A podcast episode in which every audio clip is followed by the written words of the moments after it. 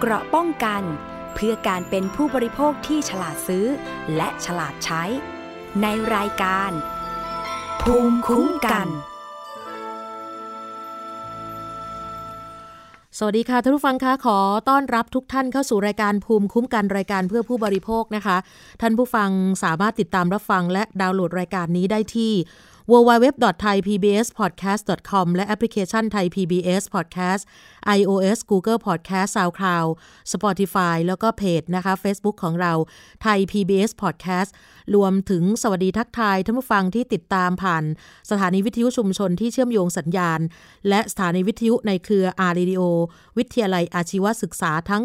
142 สถานีทั่วประเทศนะคะ วันนี้มีเรื่องราวเยอะมากในรายการวันนี้นะคะสำหรับภูมิคุ้มกันค่ะ เรื่องแรกก่อนเลยนะคะสำหรับเรื่องที่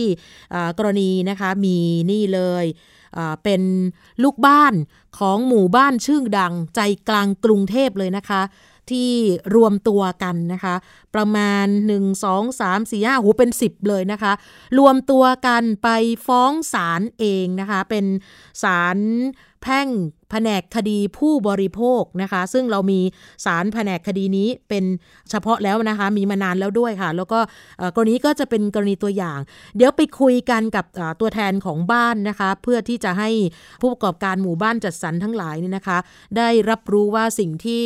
ทำตอนนี้เนี่ยมันถูกหรือมันผิดหรือว่ายังไง แล้วก็ลูกบ้านเขาเสียหายเนี่ยทำไมต้องมีการฟ้องร้องกันด้วยนะคะเขารวมตัวกัน แล้วที่สำคัญก็คือว่าเป็นหมู่บ้านค่อนข้างหรูด้วยนะคะ มูลค่าเนี่ยหลายร้อยล้านเลยทีเดียวนะคะ เดี๋ยวไปดูที่มาที่ไปกันว่าทำไมถึงต้องฟ้องร้องกันด้วยนะคะ รองประธานกรรมการหมู่บ้าน มันธนาพระรามเก้าศรีนครินอยู่ในสายกับเรานะคะ คุณวุฒิชัยแก้วคงค่ะ สวัสดีค่ะ คุณวุฒิชัยคะ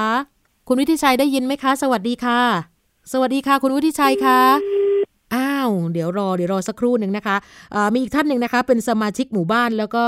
น่าจะเป็นผู้ที่ให้ข้อมูลด้านกฎหมายด้วยนะคะ พันตำรวจโททวัชชัยชัยมาค่ะ สวัสดีค่ะ สวัสดีครับสวัสดีค่ะพันตำรวจโททวัชชัยนะคะสวัสดีครับค่ะ เดี๋ยวรอสายพี่วุฒิชัยนะคะ เดี๋ยวเข้าสายมาอีกคนหนึ่งค่ะพี่ทวัชชัยคะพี่ทวัชชัยเป็นสมาชิกของหมู่บ้านมันธนาพระรามเก้าศรีนครินด้วยใช่ไหมคะใช่ครับค่ะ แล้วก็ เป็นผู้เสียหายด้วย เป็นสมาชิกด้วย เป็นเป็นทนายความด้วยเหรอคะใช่ครับ เป็นผู้ซื้อบ้านแล้วก็เป็นผู้พักอาศัยปัจจุบันด้วยครับ ค่ะ อ๋อ แสดงว่าร่วมฟ้องคดีด้วยฟ้องเป็นร่วมฟ้องด้วยใช่ไหมคะ ถ้างั้นก็เดี๋ยวจะถามในรูปบ้านที่ฟ้องคดีครับ อ๋อ ค่ะค่ะ เดี๋ยวรอสายพี่วุฒิชัยแป๊บหนึ่งนะคะว่าที่มาที่ไปของเรื่องนี้เนี่ยมันเกิดขึ้นมาตั้งแต่ตอนไหนอย่างไรนะคะ รองประธานกรรมการหมู่บ้านมันธนาพระรามเก้าศรีนครินมาแล้วนะคะ คุณวุฒิชัยแก้วคง สวัสดีค่ะ พี่วุฒิชัย สวัสดีครับอ่า ได้ยินแล้วนะคะ อยากให้อยากให้รองประธานกรรมการหมู่บ้าน เล่าให้ฟังหน่อยค่ะว่า ที่มาที่ไปของของเรื่องนี้เนี่ย มันเกิดขึ้นได้ยังไงเกิดขึ้นตอนไหนยังไงคะสำหรับหมู่บ้านนี้ค่ะ ก็ตั้งแต่ที่เราอยู่กันมานะครับ ที่หมู่บ้าน ผมเองก็เป็นกรรมการที่ที่ได้รับการเลือกตั้งมา แล้วก็พบว่าช่วงประมาณต้นปี 62 นะครับค่ะเราได้เป็นหมายสารนะครับว่ามีบริษัทเอกชนบริษัทหนึ่ง เป็นเจ้าของที่ดิน แล้วอยู่บริเวณตรงกลางหมู่บ้านเลยนะครับ ซึ่งเราก็ไม่ทราบมาก่อนว่า ว่าที่ดินตรงเนี้ย เป็นที่ดินของบริษัทเอกชนค่ะออกมาทราบว่าเขาแจ้งมาว่าเขาต้องการฟ้องเปิดทางจำเป็น ก็คือเรามาดูรายละเอียดแล้วเนี่ยเขาต้องการจะเปิดผ่ากลางเข้ามาในหมู่บ้านเลย โอ้ซึ่งเราก็ตกใจ เราตกใจกันมากทุกคนตกใจ อ่า ไม่เคยคิดว่าเราอยู่บ้านหมู่บ้านเป็นหมู่บ้านปิดนะครับ แล้วก็เป็นสโลแกนที่เราซื้อบ้านที่นี่เนี่ย คือมีสโลแกนว่าเป็นหมู่บ้านปิดธรรมชาติอยู่ท่ามกลางธรรมชาติ อ่า แล้วก็มีรั้วรอบขอบชิดปลอดภัยค่ะ แต่เพราะว่ามันเจอปัญหานี้กลายเป็นว่าก็ตกใจกันหมดเลยคนตกใจว่าอยู่ดีๆจะมีจะมีบริษัทมาฟ้องร้องเปิดทาง แล้วเขาอ้างอ้างเหตุผลว่าเป็นการ สร้างหมู่บ้านปิดล้อมที่ดินเขา อ้าว ซึ่งเราก็ตกใจว่า อ้าวค่ะทำไมเป็นเช่นนั้น แล้วเรามาซื้อบ้านกันทำไมโครงการเขาไม่จัดการเรื่องนี้เลย เขาไม่เคยบอกลูกบ้านเลยคือคืออย่างนี้ครับ คือตอนที่เรามาเนี่ย เรามาซื้อบ้านเนี่ยผผมเองเป็นสมาชิกด้วยนะครับ แล้วก็เป็นเป็นคนที่มาซื้อบ้านตั้งแต่แรก ๆ เลยตั้งแต่ค่ะเริ่มเปิดเปิดขายเลย คือเฟสที่หนึ่งอ๋อหมู่บ้านเนี้ยมีทั้งหมดสามเฟสค่ะนะครับสร้างเฟสที่หนึ่งแล้วขาย แล้วสร้างเฟสที่สองแล้วขาย แล้วเฟสที่สามขายต่อเนื่องอืมเราก็มาถามทางเซลล์ว่า เอ๊ะมันมีพื้นที่ตรงเนี้ยในในในผังมันคือที่อะไรหรือนึกว่าเราเข้าใจว่าเป็นที่พื้นที่สีเขียว ทั้งสามเฟสอ่าอยู่ในแปลงทางเดียวกันใช่ไหมคะพี่ ใช่ครับอ๋อใช่ครับเป็นที่ดินแปลงเดียวกันอ่าซึ่งเป็นอ่าหมู่บ้านขนาดใหญ่นะครับอ่าฮะผมเรียนว่าเป็นหมู่บ้านขนาด500กว่าหลังคาเรือนโหซึ่งถือว่าเป็นหมู่บ้านใหญ่มาก แต่คราวนี้ว่าค่ะอ่า เราเองเราก็ เราก็สอบถามเซลล์ไปณช่วงนั้นเซลล์ก็แจ้งว่า อ๋อ ตรงเนี้ยเป็นที่บุคคลอื่นอืมเราก็ตกใจอ้าวค่ะที่บุคคลอื่นแล้วมาทำไมมาอยู่กลาง มาอยู่กลางกลางอ่าเฟสของหมู่บ้านทั้งสามเฟสเลยค่ะทางเซลล์ก็แจ้งว่า อ่าที่ดินตรงเนี้ยได้มีการจัดการถูกต้องแล้วอืมอ่า ได้มีทางเข้าออกให้ถูกต้องแล้ว เราก็โอเค เชื่อมั่นในบริษัทนะครับแล้วก็เลยไม่ได้มีการถามต่อค่ะก็ซื้อบ้านซื้ออะไรกันจนกระทั่งเราอยู่ อยู่อ่าตั้งผมซื้อมาตั้งแต่ปีห้าสามนะคสิรับ บปีแล้ซึ่งว ณณตอนเนี้ยก็เกือบอืม สิบปีแล้ว ค่ะ อ่า แล้วพอมาเจอมาเจอเคสนี้เราตกใจเราตกใจแล้วก็ทุกคนก็ตื่นตัว อือหือตื่นตัวก็มีการประชุมโดยด่วน ค่ะ เรียกสมาชิกประชุมโดยด่วน ใช่ครับพอเรียกอืมประชุมถึงปัญหานี้ ทุกคนก็เอ๊ะตกลงมันเป็นยังไงทำไมมันถึงมีปัญหานี้เกิดขึ้นมา ก็เลยไปไล่เรียง เลยทำให้เราตื่นตัวแล้วเข้าไปรื้อค้นเอกสาร ตั้งแต่ช่วงที่เขาส่งมอบงานให้เรามาค่ะส่งมอบอ่าหมู่บ้านเป็นนิตินะครับค่ะเรามาก็มาเจอเอกสารฉบับหนึ่งที่เขาเรียกว่าเป็นเอกสารวิเคราะห์ผลกระทบต่อสิ่งแวดล้อม เราก็เลยมาทราบว่าอ๋อหมู่บ้านเราเนี่ย มันมีมันมีการวิเคราะห์ EIA เข้ามาเกี่ยวด้วยอืซึ่งมซึ่งลูกบ้านส่วนใหญ่ก็ไม่ไม่ค่อยได้มีความเชี่ยวชาญนะครับค่ะก็คือพอมันเจอเจอปัญหาเราก็เลย ต้องมาลื้อค้นข้อมูลดูเพื่อจะต้องต่อสู้กับคนที่ต้องการฟ้องร้องหมู่บ้านโอ้อันนี้พอมาเจอปุ๊บเนี่ย เราก็เลยมาเห็นภาพว่าอ๋อมันมันมี EA แล้วใน EA เนี่ยก็มีระบุไว้ว่าที่ดินบุคคลอื่นจะต้องมีทางคมนาคมเข้าออกได้ค่ะเขาระบุไว้ว่าจะต้องมีทางเขาเรียกว่าเดิมทีอ่าโซนพื้นที่หมู่บ้านเนี่ย เป็นเป็นที่อ่าที่ไม่มีถนนตัดผ่านมาเลยค่ะพูดง่ายๆคือก็ทาง ทางโครงการเนี่ยบริหารจัดการที่ดินมาสร้างหมู่บ้านและทำถนนภายในโครงการ ก็เลยทำให้มีทางเข้าออกได้สะดวก แต่เดิมทีในที่ดินเนี่ยไม่เคยมีทางใด ๆ เข้ามาออกเข้าออกได้เลย เราเรามาเห็นภาพว่ามันเป็นคล้ายๆกับเป็นพื้นที่ลกล้างว่างเปล่า แล้วก็มีอืมลำลำรางสาธารณะอยู่ค่ะทางณณตอนที่ก่อสร้างเนี่ยเหมือนกับทางผู้เชี่ยวชาญเขาเลยลงมติว่า ควรที่จะต้องมีมีเป็นทางเดินเรียบลำรางใช้คำนี้นะครับอ๋อเพราะว่าทางเดินเรียบลำรางเนี่ยเป็นทางสัญจรเหมือนกับค่ะบริเวณหมู่บ้านใกล้ ๆ คือชุมชนใกล้ๆอ่าแถวมีเนี้ชุยมชนอยู่สมัยก่อนก็ใช้ทางทางเดินเรียบลำรางเหมือนกันค่ะเขาก็เลยมองว่าคุณควรจะต้องมีโครงการเนี่ยจะต้องมีทางเดินเรียบลำราง ตอนนี้ลำรางก็คือสร้างระหว่างไม่มีแล้วเหรอคะถูกปิดไปแล้วเหรอคะอ่าคือคือผมเรียนอย่างนี้ครับว่าค่ะเราก็ไม่ทราบเลยว่ามันเป็นปัญหาแบบนี้ พอเรามาดูเนี่ย ว่าทำไม EAA มีแล้วทำไมถึงจะต้องถูกฟ้อง เราก็เลยมาเห็นภาพว่าปรากฏว่าในส่วนของทางเรียบลำลำรางที่ EAA ระบุว่าต้องโครงการจะต้องทำเนี่ย เพื่อเชื่อมระหว่างที่ดินที่มีปัญหาเนี่ยออกไปสู่ทางสาธารณะเนี่ยอืมให้หมู่บ้านเนี่ย ต้องสร้างเสร็จก่อนที่จะขายหมู่บ้านค่ะอ่าอืมและและที่สำคัญก็คือให้หมู่บ้านเนี่ย ให้เจ้าของโครงการเนี่ยก่อนจะสร้างเนี่ยอ่า EAA มี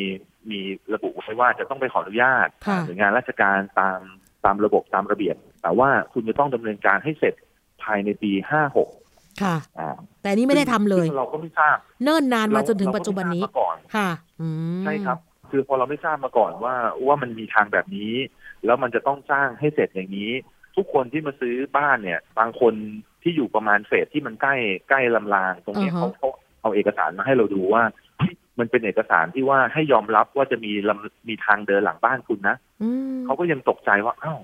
อ้าวถ้าอย่างนี้ก็แสดงว่ามีเจตนาที่จะต้องเตรียมทำไว้ เพื่อจะก่อสร้างแน่ๆแต่ทำไมถึงไม่มีโอ้พอมันไม่มีจนมาถึงวันเนี้ยขายหมด แล้วเรามาโดนฟ้องเอาเอาปีหกสองนะครับค่ะปีหกสองก็แสดงว่าตั้งแต่ปีห้าหกมาถึงปีหกสองเนี่ย ไม่มีการดำเนินงานเรื่องนี้มาเลย ไม่ได้ทำอะไรเลย มันก็เลยทำให้อืมใช่ครับ มันก็เลยทำให้เป็นช่องทาง ที่ไม่มีทางออกสู่สาธารณะค่ะทำให้บริษัทเนี่ย เอาข้อมูลตรงเนี้ยมาฟ้องร้องกับหมู่บ้านได้โอ้เข้าใจแล้ว แสดงว่าโครงการหมู่บ้านเนี่ยก็ลป็เพิกเฉยไม่ได้ทำอะไรเลยใช่ไหมคะ ไม่ได้ไม่ปฏิบัติถูกต้องตามกฎหมายอืมอ่าผมที่ผมที่น่าเยควรจะเป็นอย่างว่าค่ะว่าว่าเราเองเนี่ย เราเป็นผู้บริโภคค่ะเราเองเราเป็นคนที่เก็บหอมรอมริบเงินมาซื้อบ้านค่ะภายภายใต้ความเชื่อมั่นว่า เราอยากจะได้ความ ความสงบสุขและความปลอดภัยกับครอบครัวชีวิตและทรัพย์สินเราค่ะเราก็เลยเลือกหมู่บ้านที่มีแบรนด์แบรนด์อืมอ่าที่น่าเชื่อถือ และที่สำคัญที่สุดก็คือ เป็นหมู่บ้านที่มีความปลอดภัยสูงค่ะแต่พอตอนนี้พอเรามาซื้อเสร็จเรียบร้อยแล้วเราอยู่ได้มาเกือบสิบปีเกือบแล้ว10ปีเนี่ยแล้วมาเจอปัญหานี้เนี่ยเราตกใจทุกคนตกใจช็กัอนหมดเลยครับสิคะเพราะว่าในหมู่ค่ะบ้านเราเนี่ย มีทั้งอ่าข้าราชการอืมมีทั้งคนที่ ต้องการความ safety ในในชีวิตอยู่ค่ะเยอะแยะเลยครับอ่าฮะลูกเด็กเล็กแดงเยอะเลยพอพอมาอืมเจอปัญหาเนี้ยมันก็เลยเป็นเป็นเรื่องที่สะท้อนกลับมาให้เห็นว่าค่ะทำไมต้องเป็นเราแบบนี้ต้องเจอปัญหานี้ค่ะเราถามอือฮึเราถามคำถามกันอยู่ในกลุ่มก้อนของเราว่าค่ะแล้วปัญหานี้มันเกิดขึ้นมาเนี่ย มันเกิดขึ้นมาได้อย่างไร ก็เลยรวมตัวทำมถึไปม่มีใครฟ้องตรวจสอบไปยื่นฟ้องเองที่แผนกคดีผู้บริโภคที่ศาลเลยใช่ไหมคะอันนี้อ่าอ่าผมไปเรียบผมร้อยนอย่างนี้ครับค่ะว่าว่าเจตนาเราเนี่ย เราไม่เคยที่จะที่จะ อยู่ดีๆ แล้วแล้วเกิดเหตุการณ์แบบนี้นะครับ ค่ะ เราก็เราพอรู้เรื่องเสร็จ ถ้าจะเห็น time frame เนี่ยตั้งแต่ปี 62 มาถึงปี 63 และและปีหน้าจะเป็นปี 64 แล้วมันหนึ่งปีขึ้นมาแล้ว ค่ะ เรามีการชี้แจงมีการขอความช่วยเหลือไปตลอดเวลาอืม อ่ากับโครงการเจ้าของโครงการก็ก็เข้ามาให้ support เรื่องเรื่องข้อมูล support เรื่องค่าทนายความอืม support เรื่องอ่าสิ่งที่เขาพอจะช่วยเราได้ ค่ะ แต่ว่าด้วยเหตุและผลเองเนี่ย เราเองเราอยู่กับอยู่กับคดีความ เราอยู่กับความทุกข์ร้อนมาเป็นปีเนี่ย เราก็พยายามจะขอให้ทางเจ้าของโครงการเนี่ย ช่วยเข้ามาแก้ปัญหานี้อย่างจริงจังอ่านะครับฮะค่ะแต่ว่าที่เราได้ได้เจอปัญหาเนี่ยก็คือเขาเข้ามาแก้ แต่ว่าแก้แบบใช้คำว่าแบบเป็นไปตามขั้นตอนที่เขาพอจะช่วยเราได้เท่านั้นค่ะค่ะในความเป็นจริงแล้วเนี่ย เรามองว่ามันเขาต้องมันไม่ใช่เป็นแอคชั่นมากกว่านี้นะคะเพราะลูกบ้านเดือดร้อนอ่าเราเราเราค่ะลึกๆแล้วเรามองว่ามันคือความ ผมใช้คำว่าความบกพร่องที่มันควรจะต้องแก้ไขตั้งแต่เริ่มต้นแล้วอืมแต่มันเป็นปัญหามาจนถึงปัจจุบันเนี้ยปล่อยมาเนิ่นนานานมากการแก้ไขนะคะมันควรจะมันควรจะเร่งด่วน ไม่ค่ะไม่ใช่ว่าเป็นการแก้ไขเหมือนกับเป็นปัญหาทั่วไปอ่าค่ะปัญหาบ้านซุดปัญหาสาธารณูปโภคเสื่อมโอเคอืมเขาแก้ไข แต่นี่มันคือมันเป็นปัญหาเกี่ยวกับเรื่องเปลี่ยนแปลงสาธารณูปโภคของหลักของโครงการต้องค่ะแต่ไม่ได้แจ้งต้องมีการให้ลูกบ้านเปิดรู้รู้ค่ะ เดี๋ยวเดี๋ยวไปอ่าที่อันเนี้ยมันมันเป็นอะไรที่ค่ะ ที่เราเองเราก็เราก็รู้สึกอึดอัดอือฮึมานาน แล้วก็ลูกบ้านเนี่ยค่ะก็ได้มีการแจ้งเตือนไปเป็นระยะว่าขอให้คุณช่วยแก้ไข ขอให้คุณอ่าช่วยดำเนินการ ก็แจ้งเตือนมาตั้งนานแล้วก็คือ เราล่าสุดเนี่ยเราเรามีเข้าไปประชุมนะครับค่ะแล้วก็อ่าขอคุยกับเขาเป็นระยะระยะอือฮึแล้วก็ทางทางโครงการเนี่ยก็มีการมีการรับเรื่องเรา แล้วก็มีการอ่าส่งตัวแทนทนายความเข้ามาเข้ามาช่วยอ่าเรื่องคดี แต่ว่าสุดท้ายเนี่ยเราก็ชี้แจงไปว่าปัญหามันจะจบได้เนี่ย คุณต้องต้องอ่ารีบแก้ไข อย่าให้มันยืดเยื้อไปอืมไปมากกว่านี้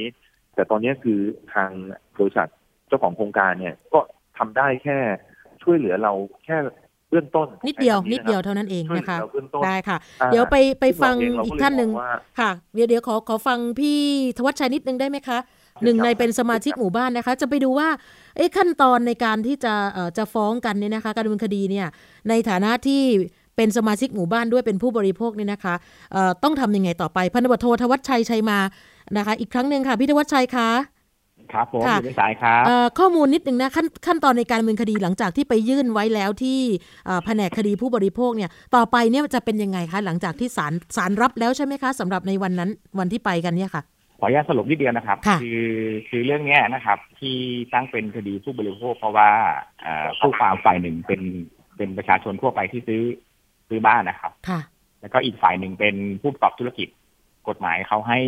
สิทธิพิเศษเขาเรียกว่าเป็นคดีผู้บริโภค ก็ค่ะยื่นฟ้องกันไปตอนนี้ก็มีรวมกัน20หลังคาเรือนละที่ยื่นฟ้องเข้าไปแล้วก็ศาลรับฟ้องไปละอยู่ค่ะระหว่างการพิจารณาของศาลนะครับ ค่ะ รับฟ้องเรียบร้อยแล้วนะคะ เดี๋ยวศาลก็จะนัดแล้วก็ใช่ไหแล้มวครัคะบอยู่อยู่ที่ศาลครับอ๋อ ก็จะนัดคู่ความไปที่ศาลประมาณต้นปีหน้าครับค่ะต้นปีหน้าเอ่อสมาชิกที่รวมตัวกันเอ่อถือว่าเป็นผู้เสียหายทั้งหมดนี้สักประมาณเท่าไหร่คะพี่ธวัชชัยจริง ๆ แล้วในหมู่บ้านนี้ จริง ๆ ตั้งแต่เริ่มเนี่ยก็เป็นร้อยสองร้อยครับโอ้แต่ว่าพอจะเริ่มฟ้องคดีมันต้องมีการเตรียมเอกสารอะไรก็มีการอาจจะมีการทยอยฟ้องกันไปค่ะเป็นลำดับหมายความว่าคนที่ยังไม่ได้ครับยังไม่ได้ยื่นมายังไม่ยื่นรายชื่อคือไปฟ้องทีหลังได้เหรอคะในในขั้นตอนเนี้ยค่ะ ได้ครับได้ครับอ๋อก็เดี๋ยวถ้าเตรียมเอกสารเสร็จก็แต่ละหลังก็ยื่นฟ้องในนามลูกบ้านที่ซื้อบ้านของแต่ละหลังไปค่ะ ตัวพี่ธวัชชัยเองดี๋วนี่ขอขออนุญาตอธิบายนิดนึงว่าค่ะว่าว่าว่าเวลาเราฟ้องเนี่ยนะครับ เราเราฟ้องเอาหลักอะไรฟ้อง คือหลักของกฎหมายที่ทางลูกบ้านตั้งเรื่องขึ้นฟ้องเนี่ยหมายความว่าอ่าผมพูดพูดให้เข้าใจง่ายๆเลยนะครับ ว่าค่ะเราซื้อบ้านเนี่ยนะครับ ตอนที่เนี่ยขณะเราซื้อเนี่ย เราต้องการให้หมู่บ้านมีดูรอบขอบชิด ปลอดภัยเข้าออกทางเดียวค่ะอ่านะครับ สมมุติตัวเองว่าถ้าเป็นตอนที่เราซื้อบ้านนู่นน่ะผมซื้อปีห้าสี่นะครับ ถ้ารู้ว่าในอนาคตเนี่ย จะมีการฟ้องแล้วก็เปิดรั้วทุบรั้วออก แล้วก็ให้คนภายนอกเข้าออกรั้วกำแพงของโครงการจัดสรรนะครับ ค่ะ ถามว่าเป็นประชาชนทั่วไปประชาชนจะซื้อไหมอืมถ้าถามผมอะผมไม่ซื้อครับถ้าผมอ่าฮะซื้อแล้วนะวันเนี้ยรู้ว่านะครับ มีปัญหาแน่อคตจะต้องมีการเปิด เรียกว่ารั้วถูกถูกเปิดนะครับค่ะรั้วโครงการจัดสรรที่ล้อมโครงการไว้ครับ ถูกเปิดอาจจะเปิดด้วยคำสั่งศาลหรือจะเปิดอะไรก็แล้วแต่นะครับๆค่ะถูกเปิดเพราะเป็นความบกพร่องของเจ้าของโครงการเนี่ยค่ะผมก็ไม่ซื้ออืมพอผมไม่ซื้อปุ๊บผมก็ตั้งเรื่องว่า สิ่งที่คุณทำมาเนี่ยมันทำไม่ครบถ้วนไม่ถูกต้อง ผมขออนุญาตฟ้องเพื่อขอค่าเสียหายก็คือขอคืนบ้านพร้อมดอกเบี้ย แล้วก็ค่าเสียหายต่างๆนะครับขอขอนึกออกไหมฮะเอาง่ายๆคือว่าค่ะโครงการจัดสรรเนี่ย ถ้ามีข้อได้จริงว่าไม่ได้ปฏิบัติตามกฎหมายค่ะนะครับ ให้ครบถ้วนนะครับ แล้วเป็นอืมเหตุให้ หมู่บ้านในอนาคตเนี่ย ถูกฟ้องเพื่อที่จะมีการทำลายกำแพงรั้วโครงการนะครับมเพื่อให้เป็นทางจำเป็นแก่ที่ดินที่ถูกปิดล้อมนะครับ ก็ไม่มีใครยอมถาว่าผู้ผู้บริโภคทั่วไปจะซื้อไหมก็ไม่ค่ะซื้อฮะ คุณคุณพี่ซื้อไหมครับ ผมถามก่อนเอครับอไม่ไม่ซื้อแน่นอน เพราะว่าไม่ซื้อทุกคนก็อยากได้ใช่สิ่งที่ดีที่สุดถูกไหมคะ อยากได้ความปลอดภัย และอย่างที่บอกเมื่อสักครู่พี่วุฒิชัยบอกว่าอุ้ยตอนแรกเป็นหมู่บ้านท่ามกลางธรรมชาติ อยู่เย็นเป็นสุขอย่างเงี้ย พอมาเจออย่างนี้ ความรู้สึกมันแตกต่างกันเลย ตั้งแต่วันแรกที่เราเข้าอยู่ถูกไหมคะเพราะปัญหามันจะตามมาอีกเยอะครับค่ะถ้าเปิดค่ะอ่า เรียกว่าทุบอืมทุบรั้วและเปิดทางตามที่ทางอ่าเจ้าของที่ดินค่ะข้างเคียงที่ฟ้องนะครับอ๋อฮะที่ดินประมาณห้าไร่เกือบสี่ไร่ไอ้ห้าไร่เกือบหกไร่นี่ลูกบ้านเนี่ยมัจะมีการก่อสร้างอะไรเยอะแยะเลยครับค่ะ มีการคุยกันไหมคะในในสมาชิกทั้งหมดเนี่ยนะคะว่า เอ๊ะจนถ้าถึงขั้นสุดท้ายแล้วเนี่ยจำเป็นต้องต้องเปิดไหมหรือว่าต้องขนาดย้ายบ้านกันไหมหรือต้องยังไงคะยังไงบ้างวิธีการต่อไปนี้ เปิดเปิดคืออะไรครับ เปิดหมายความว่าอ่า ถูกเปิดตามที่ใช่ที่เอ่อเจ้าของที่ดินที่ดูปีล้อเขากำลังอ่าฟ้องอยู่ใช่ไหมครับสมมุติคือตอนเนี้ยถ้าศาลยังไม่พิพากษาให้เปิดนะครับอ๋อแต่ค่ะว่าอ่าแนวทางเนี่ยแนวทางที่ผ่านมาเราก็เทียบเคียงจากหลักกฎหมาย หรือว่าคำพิพากษาศาลฎีกาที่ผ่านมานะครับ ถ้าเป็นลักษณะอย่างเนี้ยจะถูกเปิดตลอดโอ้เพราะว่าเจ้าของที่ดินที่ถูกปิดล้อมเนี่ย เขาไม่มีทางสัญจรเรียกว่าทางบกอะครับ ค่ะนะฮะคือเขาไม่มีทางเข้าออกค่ะนะครับ เขาก็ต้องใช้เรียกว่าทางจำเป็นตามสิทธิตามกฎหมายของเขาฟ้องนะครับ ค่ะ อันนี้ก็อาจจะถูกเปิดนะครับ เพราะว่าเทียบเคียงอาจจะถูกเปิดคดีที่ผ่านมาในอดีตเนี่ยโอ้ถ้าเป็นลักษณะอย่างเนี้ยข้อได้จริงลักษณะอย่างนี้นะครับ แม้ว่าจะเป็นรั้วของโครงการจัดสรรที่ได้รับอนุญาตถูกต้องตามกฎหมายปิดล้อมไว้ค่ะศาลก็พิพากษาให้เปิดทางนะครับหือาจจะเปิดสองเมตรสามเมตรสี่เมตรอะไรก็แล้วแต่ แต่ว่าค่ะพอมันเปิดปุ๊บรั้วโครงการก็ถูกทุบทำลายอ่าฮะแล้วมันก็จะไม่ใช่เป็นเรื่องของโครงการจัดสรรที่มีทางเข้าออกเพียงทางเดียว นั่นสิคะ ค่ะ ทีนี้ในการไปยื่นฟ้องคดีผู้บริโภคเนี่ยมีความหวังมากน้อยแค่ไหนคะพี่ธวัชชัยตอนนี้ ก็ต้องขอพึ่งบารมีศาลนะครับ เพค่ะราะว่าลูกบ้าน ก็ส่วนใหญ่เขาก็ไม่ได้มีความรู้กฎหมายกันอืทางมทางลูกบ้านที่มีความรู้กฎหมายก็ช่วยช่วยๆกันปรึกษาค่ะหารือกันนะครับค่ะแต่ว่าลักษณะข้อได้ยินอย่างนี้นะครับ ก็ยังไม่มีใครเอ่อยื่นฟ้องไปนะครับอืมอาจจะเป็นเรื่องแรกได้มั้งครับว่าที่ยื่นฟ้องไปว่าเจ้าของโครงการ ปฏิบัติได้ครบถ้วนตามมาตรการป้องกัน และแก้ไขปัญหาสิ่งแวดล้อมเรื่องทางเข้าออกของที่ดินที่ถูกปิดล้อมค่ะอืมน่าจะเป็นเรื่องแรกด้วยครับเรื่องนี้นาน่าจะเป็นเรื่องแรกด้วยนะคะ เดี๋ยวเราจะคอยติดตามในรายการด้วยน่าจะนะครับน่าจะเป็นนะคะเรื่องแรกนะค่ะ ได้เดี๋ยวจะติดตามกันไปเรื่อยๆนะคะ อยากให้พี่วุฒิชัยสรุปนิดนึงนะคะ เนี่ยเราต้องมีภูมิคุ้มกันมีความรู้เบื้องต้นอะไรบ้างคะอยากให้ฝากสำหรับใครที่หมู่อยู่ที่หมู่บ้านจัดสรรอื่น ๆ ตอนนี้อาจจะไม่ได้คิดเกี่ยวกับเรื่องนี้เลย เชิญค่ะ ครับครับขอบคุณครับ คือโดยจากประสบการณ์ที่เราได้ได้มาเจอปัญหานี้นะครับ คือเราเราได้เรียนรู้แล้วก็ได้อ่าข้อตระหนักที่สำคัญที่สุดก็คือการซื้อหมู่บ้านเนี่ยค่ะก่อนอื่นเราจะต้องตรวจสอบผังโครงการของหมู่บ้านนะครับ แล้วก็ต้องได้รับคำอธิบายที่ชัดเจนจากทางเจ้าของโครงการ ว่าพื้นที่ที่อยู่ใกล้เคียงของหมู่บ้านนี้ ได้มีการเจรจา ได้มีการคุยสรุปเรื่องผังโครงการ โดยที่จะไม่มีปัญหาขอให้เขาแสดงเอกสาร ถ้าเป็นโครงการที่มี EIA เนี่ยก็จะต้องมีเอกสารเกี่ยวกับเรื่องของการวิเคราะห์ผลกระทบต่อสิ่งแวดล้อมเนี่ย มาแสดงในวันที่เราเข้าไปตรวจหรือว่าเข้าไปจะซื้อโครงการเนี่ยเราต้องทางผู้บริโภคเนี่ย ผมย้ำฝากย้ำเตือนว่าควรจะต้องตรวจสอบเรื่องเหล่านี้ให้ดี เพราะว่าอย่าไว้ใจถึงแม้จะเป็นโครงการที่ที่เรามั่นใจ หรือเป็นโครงการที่ดูดีเนี่ย มันอาจจะมีปัญหาที่อาจจะสะท้อนกลับมาเหมือนกับโครงการหมู่บ้านขนาดใหญ่อย่างของเราเองเนี่ย เราก็ไม่คาดคิดว่าจะเจอปัญหานี้นะครับ ซึ่งซึ่งสุดท้ายตรงนี้เนี่ย เรายังเชื่อมั่นว่าโครงการสมัยนี้จะเป็นโครงการที่ขนาดอาจจะไม่ถึงห้าร้อยหลัง ซึ่งถ้าห้าร้อยหลังเนี่ยจะต้องตรวจสอบ เป็นพิเศษถ้าไม่ถึงนะครับ เพราะว่าจะไม่มี EAA เหมือนหมู่บ้านเรา ซึ่งโอกาสที่จะต้องเจอเรื่องพวกนี้จะมีเยอะมาก แล้วนอกเหนือจากจากที่เราอ่ามาดูแล้วว่าบ้านต้องดี บ้านต้องมีทำเลดี เป็นโครงการที่มาตรฐานการก่อสร้างได้ได้ตามคุณภาพทุกอย่างเนี่ย แต่สุดท้ายแล้วสิ่งหนึ่งที่จะต้องพึงพึงระวังและจะต้องตรวจสอบให้ดีเลย คือเรื่องพื้นที่ที่อยู่ข้างเคียงทางเข้าออกต่างๆ จะต้องดูให้ชัดเจน อย่าอย่าให้เป็นกรณีศึกษาเหมือนของกับโครงการเรา เพราะว่าของเราเองเนี่ยเรายังเชื่อมั่นในใน EAA ซึ่งเป็นบทบัญญัติที่ประกอบกับการให้ใบอนุญาตจัดสรรว่าถ้าเกิดหมู่บ้านไหนมี EAA แล้วเนี่ย จะต้องคือจะต้องปฏิบัติตาม แล้วถ้าใครไม่ปฏิบัติตามสมัยนี้เนี่ยอ่าเราเราจะสังเกตเห็นว่าโครงการต่างๆ เนี่ยเขาจะเขียนไว้ว่าผ่าน EIA approve แล้ว ผ่านโครงการที่ได้รับมาตรฐานแล้วเนี่ย ซึ่งพวกนี้เราสบายใจได้ เพราะอย่างน้อยเนี่ย ตอนที่เราต่อสู้ณปัจจุบันเนี่ยหน่วยงานเดียวนะครับ ที่ที่ยังให้ให้คำมั่นและให้การช่วยเหลือเราตลอดก็คือสำนักงงานนโยบายธรรมชาติสิ่งแวดล้อมก็คือสอพอหรือ EIA เนี่ยเขายืนยันเสมอว่าถ้ามีบทสรุปเกี่ยวกับผลวิเคราะห์ผลกระทบสิ่งแวดล้อมแล้วเนี่ยในส่วนของโครงการจะต้องปฏิบัติอย่างเคร่งครัด ถ้าไม่ปฏิบัติอย่างเคร่งครัดเนี่ย จะมีผลต่อใบอนุญาตของโครงการ เพราะถ้าคุณไม่ปฏิบัติตามเงื่อนไข คุณจะไม่มีสิทธิ์ได้รับใบอนุญาต แต่ของของเราเนี่ยทุกอย่างเนี่ยคืออ้างว่าผ่าน EA ทุกอย่าง แต่สุดท้ายแล้วเรามาตรวจสอบพบว่าในข้อที่เจอปัญหาข้อเนี้ยเป็นการที่ยังไม่ได้ดำเนินการ มันก็เลยเป็นปัญหาที่ทำให้เราเนี่ย เรากับทางลูกบ้าน ลูกบ้านส่วนใหญ่ ก็จะไม่ไม่อยากให้เกิดปัญหานี้นะครับ แต่ส่วนน้อยเท่านั้นที่ที่มองว่าเขาเองเขาก็ยังไม่รู้ว่าจะตัดสินใจยังไง ว่าจะถ้าเกิดจะต้องถูกเปิดจริง ๆ จะอยู่ต่อหรือว่าจะขายบ้านหรือว่าจะไปย้ายไปอยู่ที่อื่นนะครับคือยังยังคิดไม่ออกส่วนใหญ่หลายหลายบ้านคิดไม่ออกใช่ไหมคือคือเวลาเราประชุมหมู่บ้านเนี่ย มีลูกบ้านมากันเกินกว่ากึ่งหนึ่งก็ประมาณสามสี่ร้อยท่านถึงห้าร้อยเนี่ย มานั่งคุยกันเนี่ยเขาก็จะให้เหตุผลว่า เป็นไปได้ไหม จะมีใครช่วยเราได้บ้าง เราจะทำยังไงได้บ้าง อ่า คือคำถามพวกนี้จะทำให้ให้ตัวแทนหมู่บ้านหรือคณะกรรมการ แล้วก็ตัวแทนด้านกฎหมายเนี่ยก็เอาเอาคำเรียกร้องหรือคำอ่าร้องเรียนของลูกบ้านเนี่ย เอามาเป็นนโยบายในการแก้ไขปัญหานี้ ซึ่งเราเห็นแล้วว่าส่วนใหญ่ของหมู่บ้านเนี่ย เขาไม่อยากให้เกิดปัญหานี้เลย และที่สำคัญที่สุดก็คือ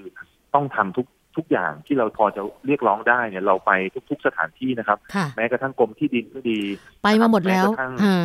ใช่ครับ เราไปมาทุกที่ที่เกี่ยวข้องกับการให้ใบอนุญาต และเกี่ยวข้องกับการกำกับแม้กระทั่งสำนักงานเขตสุดท้ายเนี่ย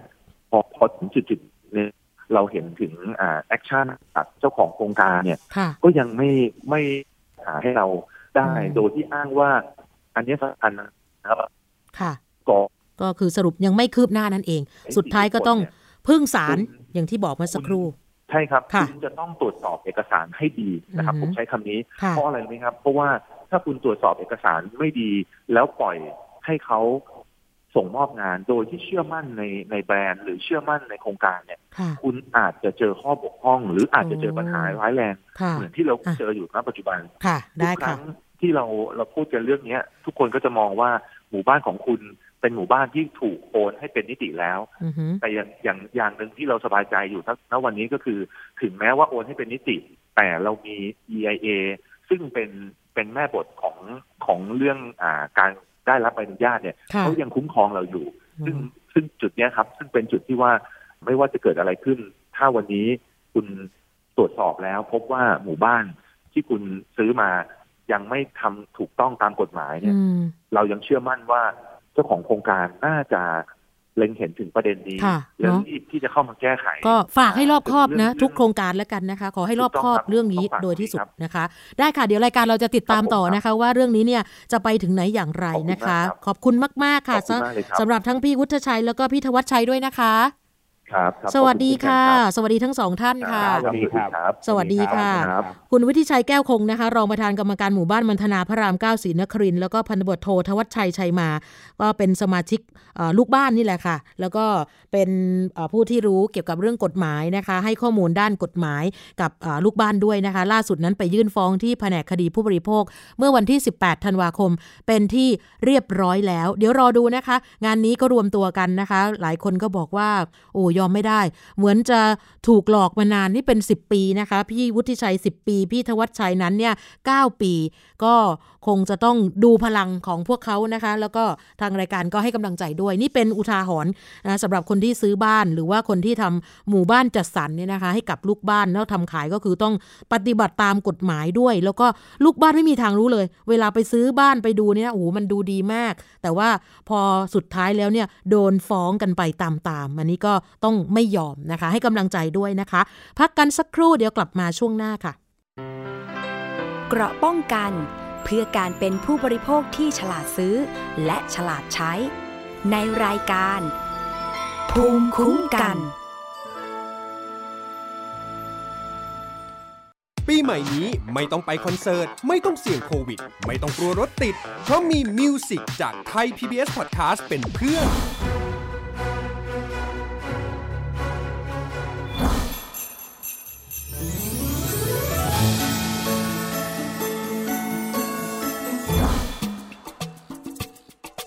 ทุกการเดินทางให้เพลงอยู่เป็นเพื่อนคุณ กับ 11 Music Playlist เริ่ม 20 ธันวาคมนี้ เฉพาะที่ www.thaipbspodcast.com และแอปพลิเคชัน Thai PBS Podcast เท่านั้น เพราะวิทยาศาสตร์อยู่รอบตัวเรา มีเรื่องราวให้ค้นหาอีกมากมาย เทคโนโลยีใหม่ ๆ เกิดขึ้นรวดเร็วทำให้เราต้องก้าวตามให้ทัน เดตเรื่องราวทางวิทยาศาสตร์ เทคโนโลยี และนวัตกรรม ที่จะทำให้คุณทันโลก กับรายการ s c i e n t e c h ทุกวันจันทร์ถึงวันศุกร์ทางไทย PBS Radio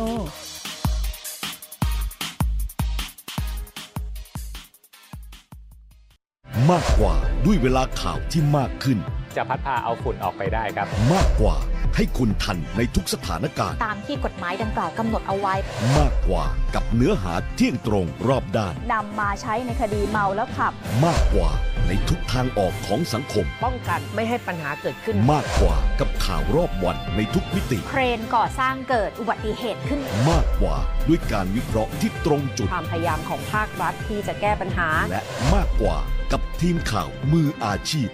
ข่าวไทย PBS ให้คุณได้มากกว่า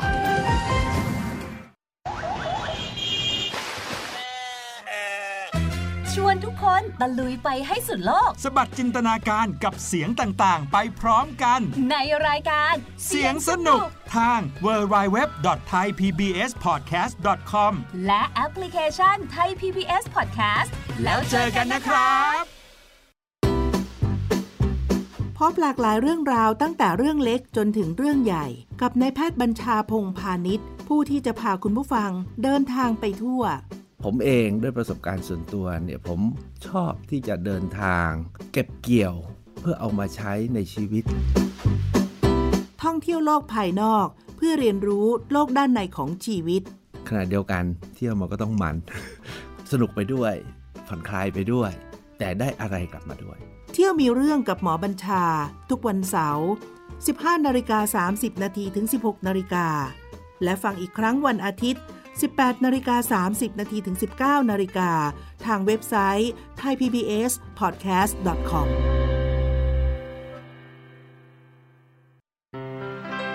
เกราะป้องกันเพื่อการเป็นผู้บริโภคที่ฉลาดซื้อ และฉลาดใช้ ในรายการ ภูมิคุ้มกัน กลับมาอีกช่วงหนึ่งของรายการภูมิคุ้มกันสำหรับในวันนี้นะคะ ไปดูประเด็นร้อนในโลกออนไลน์ เมื่อสักประมาณสัปดาห์ที่ผ่านมาแล้วกันนะคะ เกี่ยวกับเรื่องของจังหวัดภูเก็ตแล้วกันค่ะ เพราะว่าช่วงวันหยุดนะคะที่ผ่านผ่านมาตั้งแต่เดือนพฤศจิกายนมีวันหยุดติดต่อกัน 4 วันธันวาคม 4 วัน หรือว่าปีใหม่นี่นะคะ มีติดต่อ 4 วัน หลายท่านก็อยากจะเดินทางไปท่องเที่ยว โดยเฉพาะ ภูเก็ตนะคะ บางคนบอกว่าสักครั้งหนึ่งในชีวิตต้องไปภูเก็ตให้ได้ แล้วยิ่งช่วงนี้เนี่ยเรายังไม่เปิดรับนักท่องเที่ยวต่างชาติเข้ามา เพราะฉะนั้นสถานที่ท่องเที่ยวในจังหวัดภูเก็ตก็ถือว่าสดใหม่น่าเที่ยวนะคะ ก็สะอาดอยากไป ทีนี้พอไปถึงก็เจอเรื่องดราม่านะเกี่ยวกับเรื่องของกรณีผู้ใช้ Facebook รายหนึ่งสงสัยถึงค่าบริการรถแท็กซี่ในจังหวัดภูเก็ต เขาก็เลยไปสอบถาม ในกลุ่มนะก็เรียกกลุ่มสาธารณะนี่แหละค่ะว่าโดนค่าแท็กซี่ที่ภูเก็ตเนี่ยนะคะเขาวัดระยะทางจาก Google Maps ประมาณ 1 กิโลเนี่ยโอ้จ่ายค่าบริการตั้ง 200 ต่อราคา แล้วแต่มอเตอร์ไซค์ที่อยู่แถวนั้นบอกว่า เนี่ยถูกแล้ว 200 นี่เป็นราคาปกติคนไทยแล้วนะ อะไรประมาณนี้ ก็คือเหมือนกับประมาณว่า เอ๊ะนึกว่า นั่งแท็กซี่ในต่างประเทศ นี่มันเป็นราคาปกติเหรอ หลังจากนั้นก็จะมีคอมเมนต์นะคะ หลังจากที่โพสต์ไป ก็มีคนแชร์ไปเยอะมาก แล้วก็มีการแนะนำว่าต่อไปนี้ เวลาจะเที่ยวภูเก็ตนะคะก็ต้องเตรียมตัวอย่างไร รวมถึงผู้ประกอบการก็มายืนยันราคาว่า นี่แหละราคานี้นี่คือสาเหตุหนึ่งที่คนไทยไม่อยากเที่ยวภูเก็ตอะไรประมาณนี้ ซึ่ง Facebook ดังกล่าวก็มาตอบว่าเข้าใจว่าราคาสูง แต่ไม่คิดว่าจะขนาดนี้ ดูแล้วไม่ไหวจริง ๆ อะไรประมาณนี้นะคะ ซึ่งก็ประมาณว่าเอ๊ประสบการณ์ที่ไปเที่ยวอาจจะเป็นครั้งแรกดูไม่น่าประทับใจแล้ว นึกว่าเเป็นถิ่นที่คนไทยก็สามารถไปได้นะคะ เดี๋ยวเราไปฟังสำหรับผู้ที่ให้บริการแท็กซี่นะในจังหวัดภูเก็ตนะคะว่าค่าโดยสารเนี่ยราคานี้มันแพงไหม แล้วก็ที่นั่นเนี่ยเป็นระบบแบบไหนอย่างไร เป็นระบบต่อรองราคา หรือว่าถ้าเราไปเนี่ยเราเราเช่าเหมาเป็นคันไปได้ไหมหรือว่าอย่างไร ไปฟังเสียงผู้ให้บริการแท็กซี่ในจังหวัดภูเก็ตกันค่ะ คือมันมีการตกลงกันเรียบร้อยครับ มันต้องคุยตกลงกันก่อน อย่างสตาร์ทราคา 200 บาทในจังหวัดภูเก็ตนี่ถือว่าเป็นราคาธรรมดานะครับ เป็นราคาปกติ ผู้โดยสารนั่งรถแล้วนี่จะไประยะใกล้ยังไงก็สตาร์ทนี่มันก็อยู่ระดับนี้ครับผมไม่ว่าตุ๊กๆ หรือว่าแท็กซี่ครับ ราคาสตาร์ทก็อยู่ใกล้เคียงกันประมาณ 200 บาทเนี่ยครับผมถือว่านั่งบริการราคา 200 ถือว่าปกตินะครับ ปกติในจังหวัดภูเก็ตครับนี่คือเสียงพี่แท็กซี่ที่ภูเก็ตนะคะ200 ถือว่า ปกตินะคะ เดี๋ยวไปฟังอีกคนหนึ่งค่ะ คนนี้เป็นผู้ให้บริการรถตุกตุกบ้างนะคะ ก็ว่าเป็นรถตุกตุกย่านเมืองเก่า ซึ่งก็ประกอบอาชีพนี้มามากกว่า 50 ปีแล้วนะคะ เดี๋ยวไปฟังเสียงเขาด้วยค่ะว่า ราคาตุกตุกล่ะเป็นอย่างไรบ้างค่ะ ตกลงกันก่อนครับถ้าเขาจะไปเราจะไปไหนครับ จะไปกระตะลาวัยป่าตงวิวพร้อยแหลมผมเทพอะไรพวกนี้ไปรอเขาแล้วก็ส่งกลับบางทีเขาก็ให้เกิน หอยทิปอะไรพวกนี้แล้วราคานี่ก็คือเป็นราคาเหมาแล้วอาจจะมีราคาเหมาครับจำนวนคนไม่เกี่ยวห้าสิบสามคนสี่คนก็ไปหมด นี่เป็นผู้ให้บริการรถตุ๊กๆ ที่จังหวัดภูเก็ตนะคะเขาก็บอกว่าก็ปกตินะคะ ประกอบอาชีพนี้มานานหลายสิบปี เป็นลักษณะคือตุ๊กๆเนี่ยที่ภูเก็ตเขาเป็นลักษณะการขับวน แต่ว่า จะจอดตามจุดต่างๆ เพื่อจะรอลูกค้า เพราะฉะนั้นก่อนใช้บริการเขาบอกว่าต้องมีการตกลงราคากันก่อนนะ ส่วนว่าจะแพงหรือไม่แพงหรืออะไรเนี่ยก็ขึ้นอยู่กับมุมมองของลูกค้า ปัญหาค่าบริการรถโดยสารของจังหวัดภูเก็ต ก็ถือว่าเป็นปัญหาที่มีมานานแล้วนะคะ เพราะว่าภูเก็ตเนี่ยเขาไม่มีระบบขนส่งมวลชนที่สมบูรณ์แบบ เพราะฉะนั้นคนท้องถิ่นส่วนใหญ่เนี่ย เขาก็จะใช้รถส่วนตัวกันเป็นหลัก ส่วนรถยนต์ที่นำมาให้บริการเป็นรถส่วนตัวหรือรถที่เรียกว่ารถป้ายเขียว หรือว่าบางทีก็เป็นลีมูซีน จากในอดีตเนี่ยเขาไม่มีการกำหนดราคากลาง แต่ว่าก่อนหน้าที่จะมีการแพร่ระบาดของโควิด -19 เนี่ยประมาณสัก 2-3 ปีที่ผ่านมา เคยมีการกำหนดราคาให้บริการเริ่มต้นที่ชัดเจน แต่ว่าณขณะนี้เนี่ยไม่มีนะคะก็เลย หลายคนบอกว่าก็ราคานี้ คนที่เป็นขับวินมอเตอร์ไซค์ก็ราคานี้ คือถ้านึกถึงภูเก็ตเนี่ยก็ต้องประมาณนี้ แต่ว่าคนที่โพสต์นี่เขาบอกว่าเขาก็ต้องทำใจจริง ๆนะคะ เป็นคนหนึ่งที่ชอบไปเที่ยวภาคใต้โดยเฉพาะภูเก็ต ทีนี้พอเจอคนพูด เรื่องนี้เยอะก็บอกได้คำเดียวว่าต้องทำใจ แล้วภาพพจน์เรื่องพวกนี้ เธอบอกว่าก็เสียจริง ๆ ถ้าไม่มีเพื่อนในภูเก็ตเวลาเที่ยวเนี่ยต้องเตรียมเงินไปเยอะๆอะไรประมาณนี้ ก็เอาเป็นว่าเอาเป็นว่ายังไงสำหรับใครที่จะไปภูเก็ตก็ต้องหาข้อมูลนิดนึงก็แล้วกันนะคะคือถ้าฟังจากผู้ให้บริการก็ก็พูดในแนวเดียวกันว่าปกตินะคะสำหรับการเริ่มต้นที่ประมาณ 200 บาทนะคะอะก็ทำการบ้านเนาะสำหรับใครที่จะเดินทางท่องเที่ยวนะคะ ช่วงนี้เราจะไปช่วงคิดก่อนเชื่อกันนะคะ กับอาจารย์ดรแก้วกังสดานอัมภัยนักพิษวิทยา วันนี้อาจารย์จะคุยกับคุณชนาทิพย์ในตอนที่ชื่อว่า มีเงินพอควรจะซื้อผักไฮโดรโปนิกดีไหมค่ะ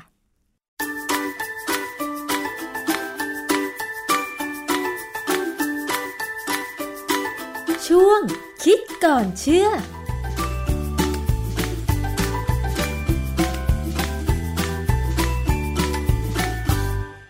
พบกันในช่วงคิดก่อนเชื่อกับดรแก้วกังสดานนภัยนักพิษวิทยากับดิฉันชนาทิพไพรพงศ์อีกครั้งหนึ่งนะคะ ว่ากันด้วยเรื่องของผักค่ะ ผักมีประโยชน์ต่อสุขภาพร่างกายนะคะ แต่ว่าตอนนี้วิธีการปลูกผักก็มีหลายวิธีการค่ะ นอกจากปลูกผักในดินแล้วเนี่ยนะคะ มีการพัฒนาการปลูกผักเป็นไฮโดรโปนิกส์เคยได้ยินใช่ไหมคะ ซึ่งการปลูกผักไฮโดรโปนิกส์เนี่ยไม่ได้ปลูกในดิน แต่จะปลูกในน้ำแล้วให้สารอาหารผ่านน้ำทีนี้มันก็มีคำถามว่า สารอาหารที่ให้คือสารอะไร แล้วมันต้องมีการกำหนดปริมาณของสารอาหารเหล่านั้นมากน้อยขนาดไหน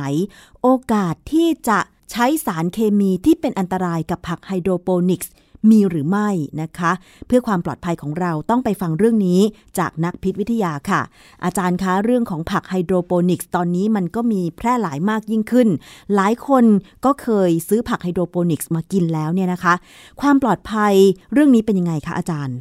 คือมันมีข่าวนะว่า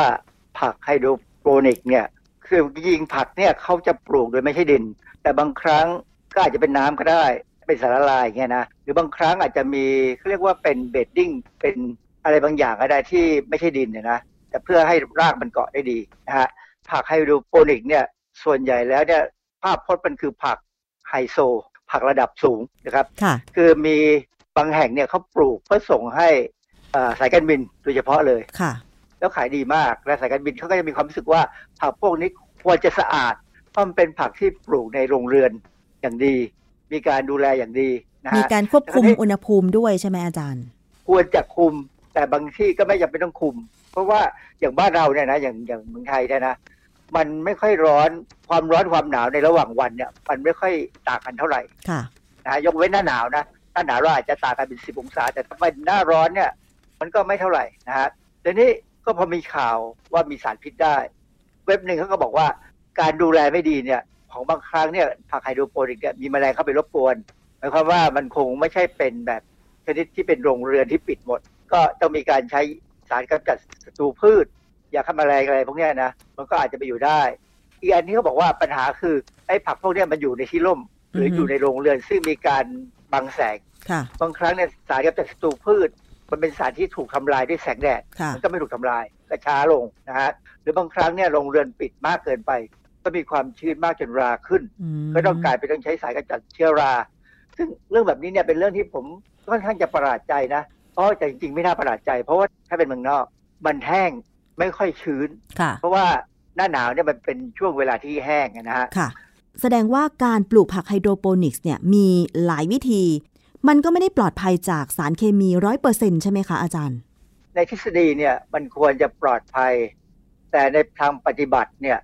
คือประชาชนมักจะสับสนว่าผักไฮโดรโปรนิก เป็นผักปลอดสารพิษ หรือปลอดสารเคมีใช่ไหมคำตอบคือไม่ใช่ เพราะว่าเป็นเป็นการเลี้ยงผักด้วยสารเคมีแท้ๆนะในน้ำที่เขาใช้เนี่ย ถ้าเราไปดูในอินเทอร์เน็ตเนี่ย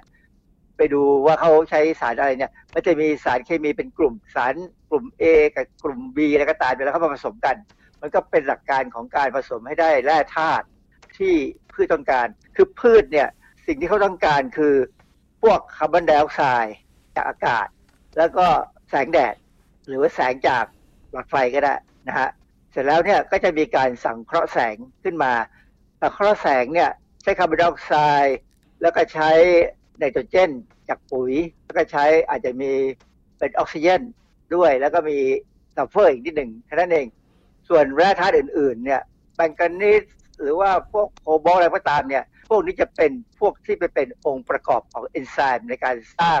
น้ำตาลในการสร้างใยอาหารในการสร้างสารต่ออะไรนะฮะดังนั้นเนี่ยถ้าสารเคมีที่เขาใช้ในการปลูกผักไฮโดรโปนิกเนี่ยเป็นสารเคมีที่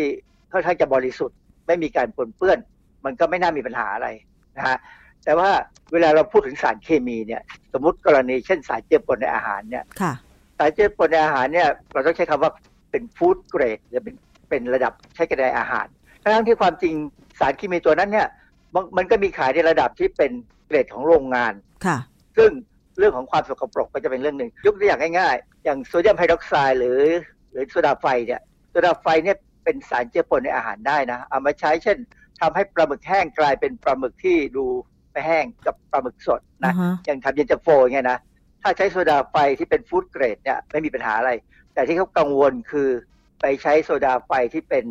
ไอ้เกรดที่ใช้ในโรงงานอุตสาหกรรม ซึ่งอันนี้อาจจะมีโลหะหนักมีอะไรค่ะทำนองเดียวกันสารเคมีที่ใช้ปลูกผักไฮโดรโปรนิกเนี่ยก็เหมือนกันนะฮะต้องมีการระวังเรื่องเกรดมันคำถามคือมีใครดูแลเกรดของสารละลายที่ใช้ปลูกผักพวกนี้ไหม นั่นน่ะสิคะอย่างเช่น กระทรวงที่เกี่ยวข้องกับการเกษตรเนี่ยมีการดูแลไหมคะอาจารย์ คือผมก็พยายามหาข้อมูลนะมันเหมือนเหมือนว่ามีนะออย ได้จะดูแล กรมวิชาการแพทย์อาจจะดูแลในการวิเคราะห์ กรมวิชาการเกษตรสำนักมาตรฐานสินค้าเกษตรและอาหารแห่งชาติเนี่ย พวกเนี้ยน่าจะเป็นคนดูแลใช่ไหมค่ะแต่ปรากฏว่ากรมวิชาการเกษตรเนี่ยเป็นคนแค่จัดทำข้อกำหนดขึ้นทะเบียน ควบคุมสารเคมีกำจัดศัตรูพืชค่ะในผักไฮโดรโปรนิกควบคุมการใช้สารเคมีหมายความว่าถ้ามีการไปควบคุมแสดงว่าต้องมีการยอมใช้ ผมก็ค่อนข้างจะไม่ค่อยมั่นใจกับเรื่องพวกนี้นะ เพราะว่าอันที่หนึ่งผมไม่ค่อยได้ซื้อ ผักไฮโดรโปรนิกกิน เพราะว่าคนที่จะซื้อผักไฮโดรโปรนิกกินเนี่ยต้องมีความมั่นใจในในยี่ห้อเขาค่ะ เราก็ไม่ค่อยได้มีข้อมูลเท่าไหร่ คืออย่างตอนมีอยู่ครั้งหนึ่งว่าปี 2561 เนี่ย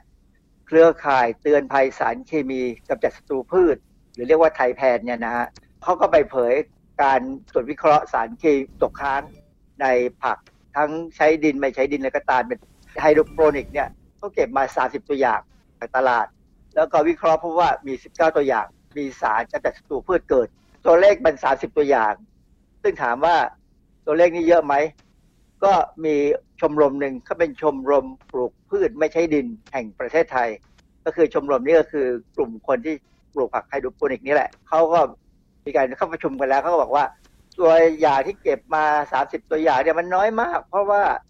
เออในประเทศไทยเนี่ยปลูกกัน 20 ตันต่อวันค่ะมีคนปลูกต้องเป็นพันลาย เพราะฉะนั้นมันไม่ให้ตัวแทนทางสถิติ คือถ้าพูดทางสถิติเนี่ยใช่ มันไม่ใช่แน่ๆ ประเด็นคือเครือข่ายไทยแพนเนี่ยมันเป็น NGO อะมันไม่ใช่หน่วยงานที่มีหน้าที่ต้องมานั่งตรวจผักอะเขาเพียงแต่ตรวจเพื่อให้ดูว่ามันน่าจะมีปัญหานะอือฮึมันน่าจะมีหน่วยงานอะไรที่ดูแลความปลอดภัยของเราเนี่ยที่เข้าไป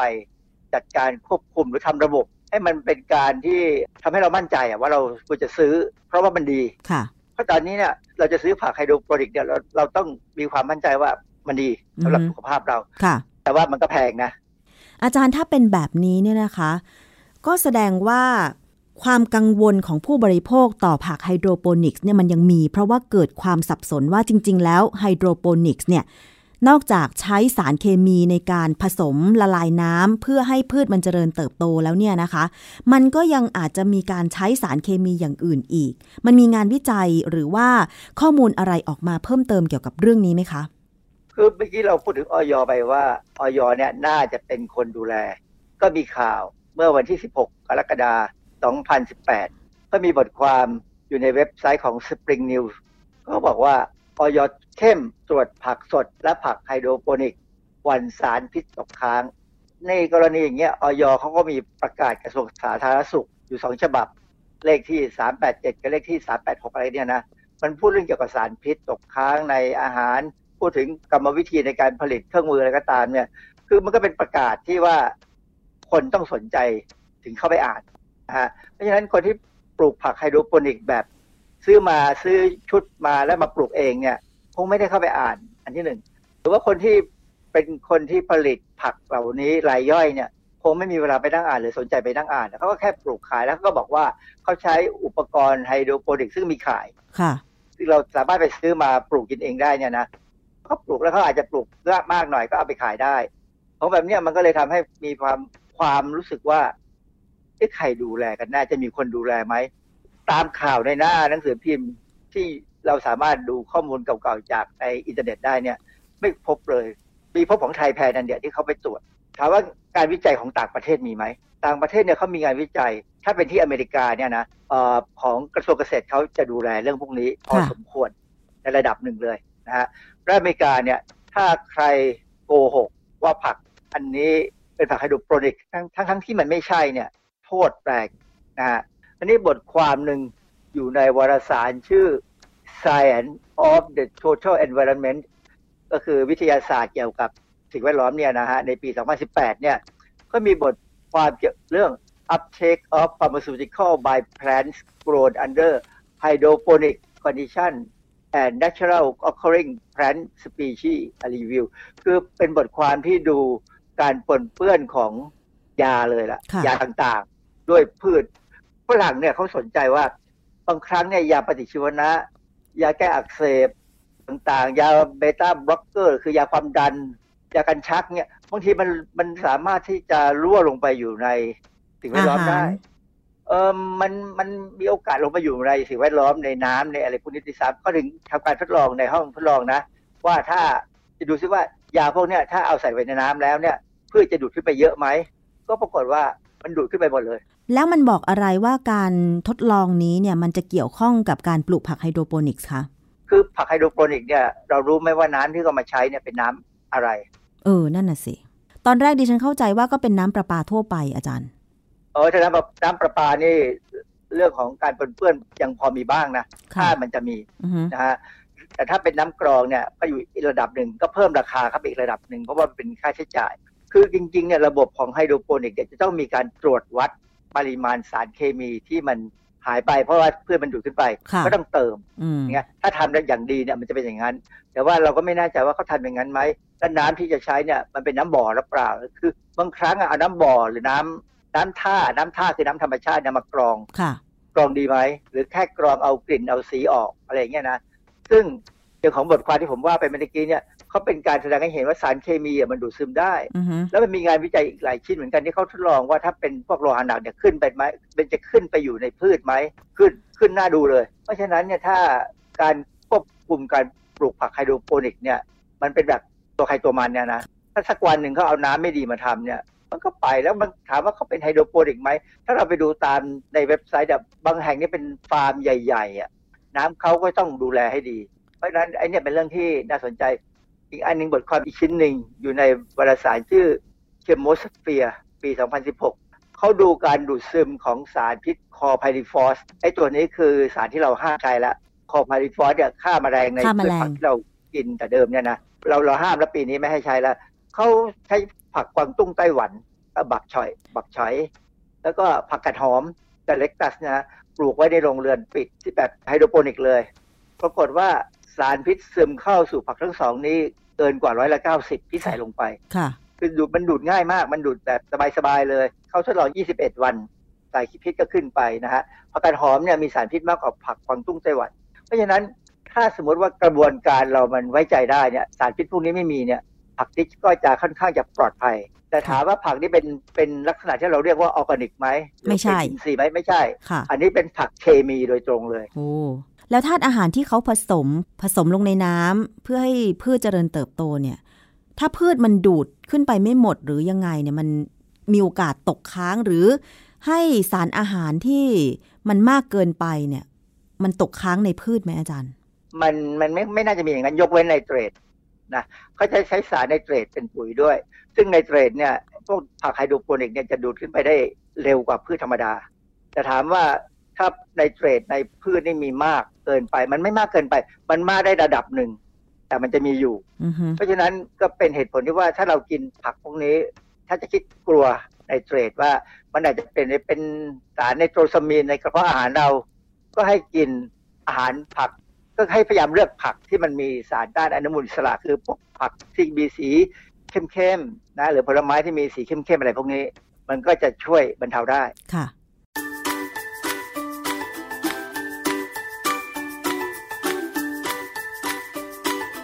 ช่วง คิดก่อนเชื่อ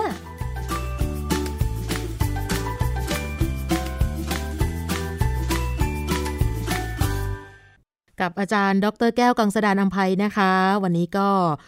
ตอนที่ซื้อผักไฮโดรโปนิกนะคะ หลายท่านก็ปลูกเองก็มีนะคะ ปัจจุบันนี้จริง ๆ ก็ไม่ได้ยากอะไรนะคะ หาข้อมูลตามเว็บไซต์ต่างๆได้นะคะ วันนี้จะปิดท้ายกับการแจ้งเตือนประชาชนนะคะ ท่านผู้ฟังผู้บริโภคทุกท่านค่ะ หลังจากที่โควิดระบาดรอบใหม่ ก็จะมีมิจฉาชีพรูปแบบใหม่เหมือนกันนะคะ ตอนนี้เนี่ยเริ่มแล้วนะคะ แต่งกายคล้ายกับเจ้าหน้าที่สาธารณสุขค่ะ ก็คือสวม หมวก สวมหน้ากาก สวมถุงมือ ก็คือคล้ายๆ ชุด PPE ที่บรรดาบุคลากรทางการแพทย์ใส่ละค่ะ วิธีการก็คือว่า ไปเคาะประตูบ้าน แล้วก็ไปกดออดหน้าบ้าน แจ้งว่าเป็นเจ้าหน้าที่จาก NHS มาสำรวจว่าในบ้านมีใครเป็นโควิด -19 หรือไม่ เรื่องนี้ก็มีคนเจอแล้วก็มีการเตือนนะคะ บอกว่าไม่มี นะคะไม่มีการให้ใครไปเคาะบ้านเดี๋ยวนี้นะคะ อย่าหลงเชื่อแล้วก็เปิดประตูรับนะคะ ถ้าไปจริงๆเนี่ยขอให้เรียกดูบัตรประชาชน ขอดูเลยนะคะสำหรับคนกลุ่มนี้จุดประสงค์ก็คือเข้าใจว่าน่าจะไป ขโมยลักทรัพย์ หรือว่าหลอกผู้สูงอายุที่อยู่บ้านตามลำพังนะคะ ถ้าใครเจอพฤติกรรมลักษณะดังกล่าวนะคะว่ามีคนแต่งกายคล้ายเจ้าหน้าที่สาธารณสุขนะคะสวมหน้ากากอนามัยแต่งชุดรัดกุมใส่ถุงมือ ไปกดออดหน้าบ้านหรือว่าไปเคาะประตูบ้านเนี่ยแจ้ง 191 เลยนะคะ ขอฝากแจ้งเตือนนะคะ ประชาสัมพันธ์ผู้สูงอายุทั้งหลาย ประชาชนที่อยู่บ้านเพียงลำพังหรือว่าคนเดียว ขอให้ดูแลตัวเอง แล้วก็เตือนเพื่อนบ้านด้วยนะคะ ก็ต้องผ่านไปด้วยกันนะคะ อย่าให้ใครมาหลอกนะคะ ไม่มีการไปเคาะว่ามาตรวจว่าใครติดโควิด ไม่มีลักษณะแบบนั้นแน่นอน ก่อนหน้านี้นะคะมีมิจฉาชีพที่แต่งกายคล้ายคุณหมอ ไปหลอกชาวบ้านเหมือนกันค่ะ เหตุเกิดที่จังหวัดกาลสินนะคะว่า จะไปฉีดพ่นยาฆ่าเชื้อไวรัสโควิดให้ แล้วก็จะถือโอกาสมาตรวจสุขภาพเลยนะคะก่อนผู้เสียหายเนี่ยให้ไปอาบน้ำก่อน บอกว่าเดี๋ยวไปอาบน้ำรอจะทำการตรวจ ทีนี้พอเจ้าของบ้านเนี่ยเข้าห้องน้ำไปปุ๊บนะคะ ไอคนที่แต่งกายคล้ายคุณหมอเนี่ยสบโอกาสปุ๊บก็ขโมยทรัพย์สินในบ้านของผู้เสียหายเลยค่ะ ก็คือ แต่งชุดหมอเลยนะคะ หวังว่าจะไปตรวจโควิด สุดท้ายก็ไปฉกทรัพย์นะคุณยายที่อยู่บ้านตามลำพัง อันนี้ที่กาลสินเกิดขึ้นแล้วนะคะ เพราะฉะนั้นเนี่ยอย่างที่บอกนะคะว่าใครที่อยู่บ้านตามลำพังนะคะ ก็ระมัดระวังลูกๆหลานๆนะคะ ที่ให้ผู้สูงอายุอยู่บ้านคนเดียวก็เตือนว่า อย่าเปิดบ้านรับใคร ไม่มีความจำเป็นที่คุณหมอต้องไปถึงที่บ้านนะคะ ไม่ถึงขนาดนั้น ใครอยากตรวจโควิดไปที่โรงพยาบาลนะคะ ขอให้ระมัดระวังกันด้วยนะคะ ช่วงนี้ช่วงโควิดระบาดก็ต้องเตือนนะคะสำหรับมิจฉาชีพก็ออกมาอารวาสนะคะสำหรับตามหมู่บ้านตามชนบทต่างๆ ด้วยค่ะ หมดเวลาแล้วนะคะสำหรับวันนี้ในรายการภูมิคุ้มกันค่ะ เจอกันใหม่ในวันพรุ่งนี้ สวัสดีค่ะ ติดตามรายการได้ที่ www.thaipbspodcast.com แอปพลิเคชัน Thai PBS Podcast หรือฟังผ่านแอปพลิเคชัน Podcast ของ iOS Google Podcast Android Podbean SoundCloud และ Spotify ติดตามความเคลื่อนไหวของรายการและแสดงความคิดเห็น โดยกดถูกใจที่ facebook.com/thaipbspodcast